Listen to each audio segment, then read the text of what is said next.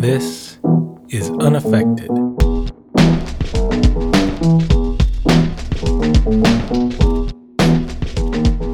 Welcome to Unaffected, a podcast that offers a curated look at some obscure, forgotten, and neglected singers of the mid 20th century. I'm your host, Ethan Stoller, and today you're about to join a very exclusive club. Namely, people who have heard the singing voice of Lori Dale. Lori Dale only ever made one record in her career. It was a 45 with two songs on it, recorded in 1955. And as far as I can tell, I own the only copy of this record that exists. oh, and maybe there are others, there must be, but there's no evidence of it. And there are also, previous to today, no digital representations of these songs online. And the good news is is that she's a really good singer. So she faded into obscurity unjustly. And when I decided to do an episode about Lori Dale, I also purchased a photograph of her. So I've cornered the market on Lori Dale ephemera. Uh, this photograph is an 8 by 10 headshot, black and white. And the back, it says, Blonde, beautiful, and buxom, Lori Dale, misspelled, leaves soon for a New York recording contract. The 23 year old Miss has been singing for only one year, but talent scouts spotted her at the Saxony Lounge in Boston, where she is presently appearing. Well, we'll hear in a minute that some of that information might be incorrect, but I can see why she was offered a contract She's a pretty terrific singer. Here she is doing the track from the record called Lonely Only. Lonely only when I'm all alone. Lonely only waiting by the phone. Lonely only when the sky is bright. Only lonely when it's black with night. so black with Lonely only when I hear our tune. Lonely only when I see the moon. Lonely only thinking of your touch. Lonely only when I dream. Don't miss you like I used to. I've learned to laugh again. Don't ever think about you. Well, maybe now and then. Lonely only at the sound when I hear your name. Lonely only when I think of you. Lonely, only lonely, cause I still love you. Uh, just between us, I could probably live without those background vocals. but uh, I usually feel that way. And I could also live without the trumpet too. Uh, but it's all we got, and I think it's a pretty sweet track. So the part of the photograph text that was incorrect was that uh, this record was made on a very small label based in Boston. That label was called Radax, R A D A X. And their slogan on the record label is very modestly says Radax, world's finest sound recording. So there you have it. Uh, back to Lori. Uh, I love her voice. I really do. And I like how confident she sounds. I feel like for a young singer in her first recording session, that might be rare. Uh, and you'll hear toward the end of this song, she sings with uh, playfulness, and you can kind of hear that smile in her voice. And I also like the way she manipulates in very subtle ways the some of the words rhythmically, like a more seasoned jazz singer might do. And also, there's no producer credited on this record, but I gotta hand it to the whoever was twiddling the knobs there at Radax. Uh, there's some real nice slapback delay effect that's very common in 50s records, but I like how they dial it in right at the end of the song. Uh, so you listen in the fade out for that. I mean, that's something today that is very easy to do with automation, but you know, back in the 50s, you had to do stuff to get that sound. So have a listen. Don't miss you like I used to. I've learned to laugh again. Don't ever think about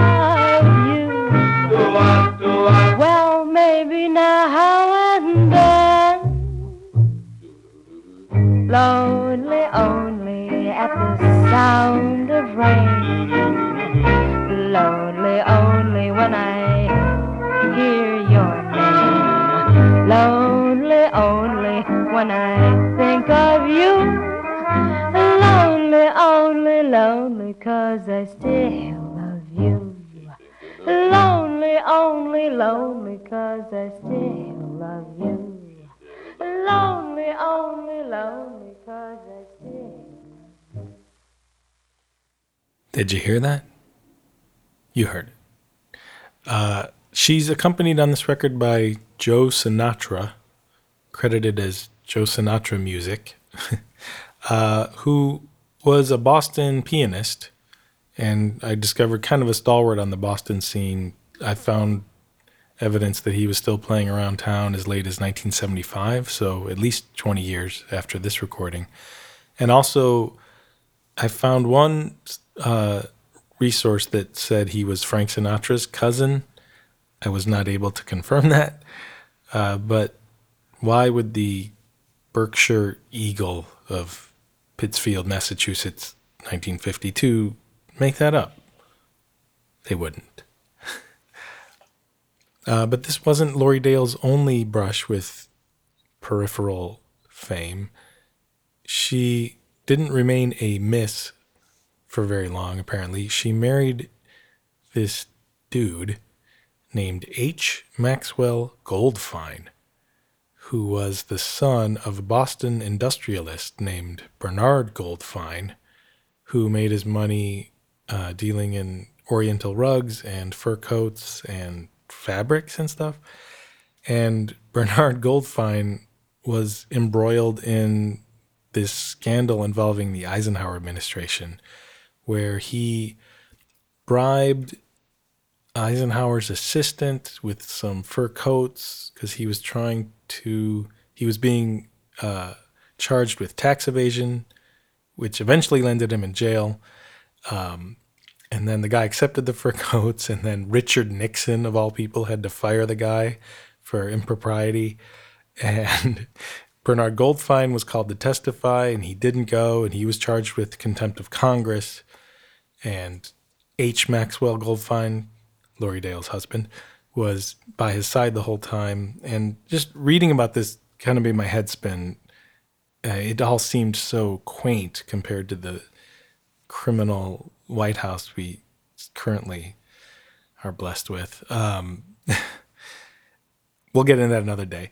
Um, but then a couple years later, there were newspaper accounts of uh, H. Maxwell Goldfine, quote unquote, attempting suicide, but he just had these superficial cuts on his arm. But Lori Dale called the cops, and there, there was a, uh, she he she accused him of being abusive, and it was just kind of this ugly, seedy, creepy story in the papers. And they did end up getting divorced a couple years later, a few months later. Sorry. Um, but then after that, there's no evidence of Lori Dale or her her original name, which was Claire McTeague, until an obituary. Um, she died in 2015. Uh, so we don't know why she never recorded again, or even what how she spent her life. We can only speculate. But we're lucky to have these two songs, and here's the second song on the other side of the 45. It's called "What's the Use of Crying the Blues Again." It sounds kind of similar to the other song. Uh, I enjoy it. Let's have a listen. I'm sentimental. I may be wrong. You used to love me, but those loving days are gone. I loved you dearly, but all in vain. What's the use of crying the blues again? I was your plaything, your pride and joy. But then you threw me down just like a broken toy. You've seen the sunshine, I've seen the rain. What's the use of crying the blues again? I'm not pretending when I say I'm spending all my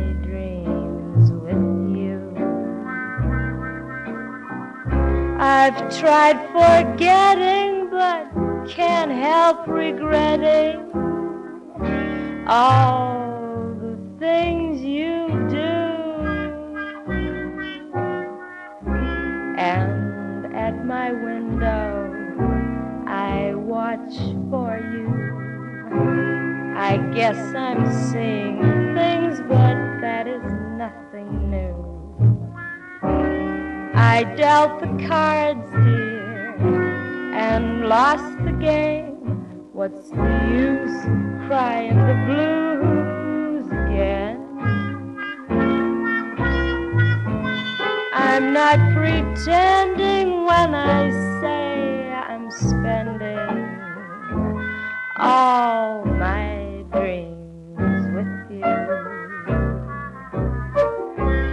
I've tried forgetting, but can't help regretting all the things you do. And at my window, I watch for you. I guess I'm seeing things, but that is nothing new. I dealt the cards, dear, and lost the game. What's the use of crying the blues again?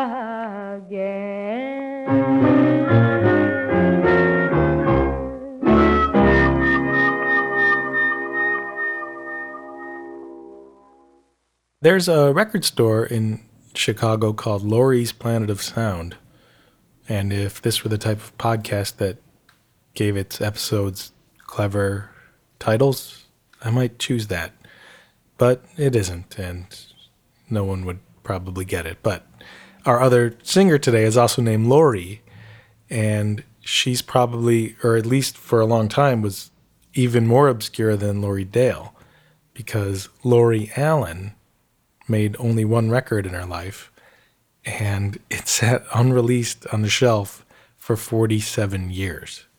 She recorded the record for a label called Mode Records, which was a label with some pretty serious jazz cred.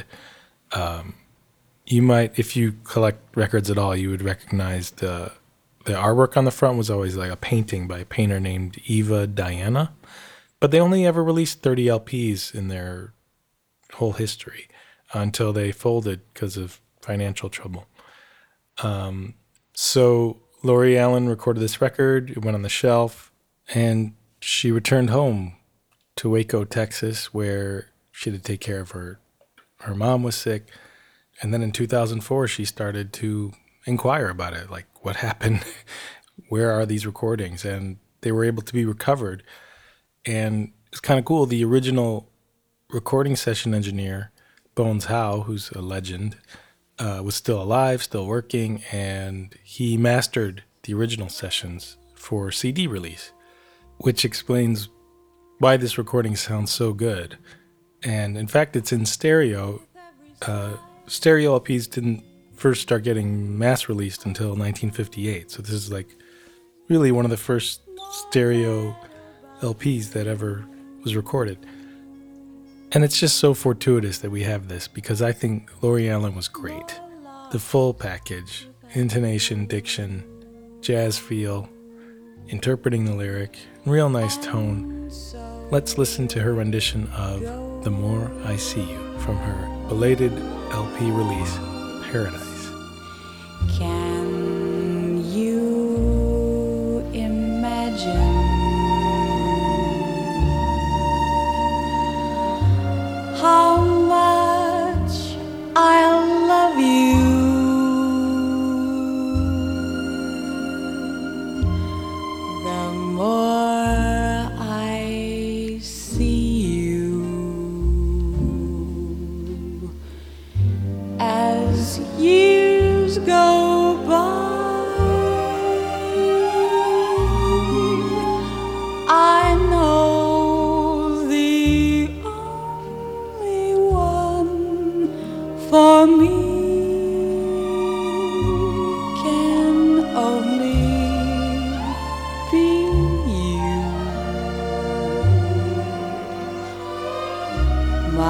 arms won't free you. My heart won't try.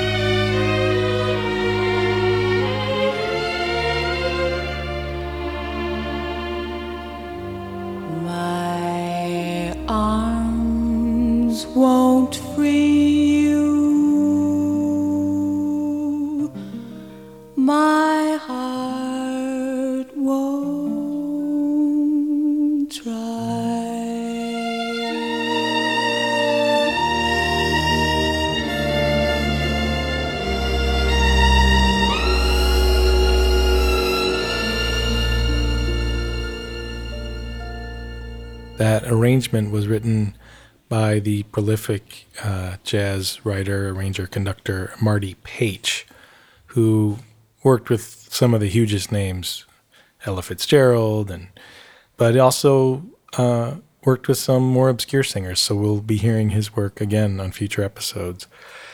And we love our obscure singers here on Unaffected, uh, but we would be remiss to not mention the passing last week of Doris Day.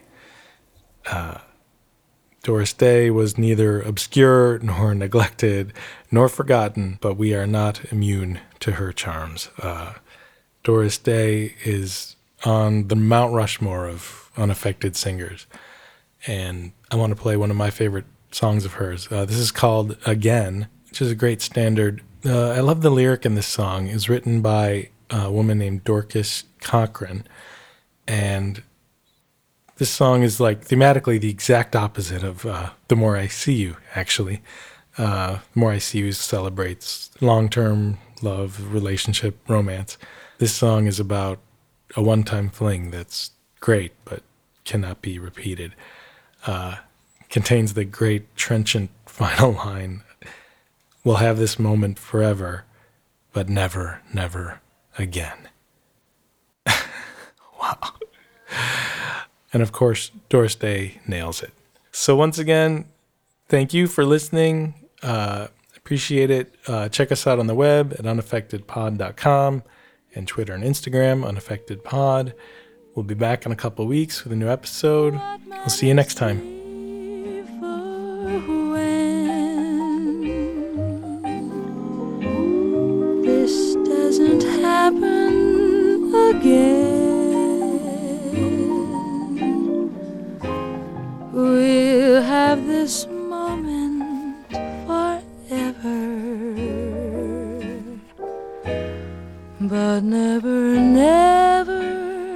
Again. Never, never. We'll have this moment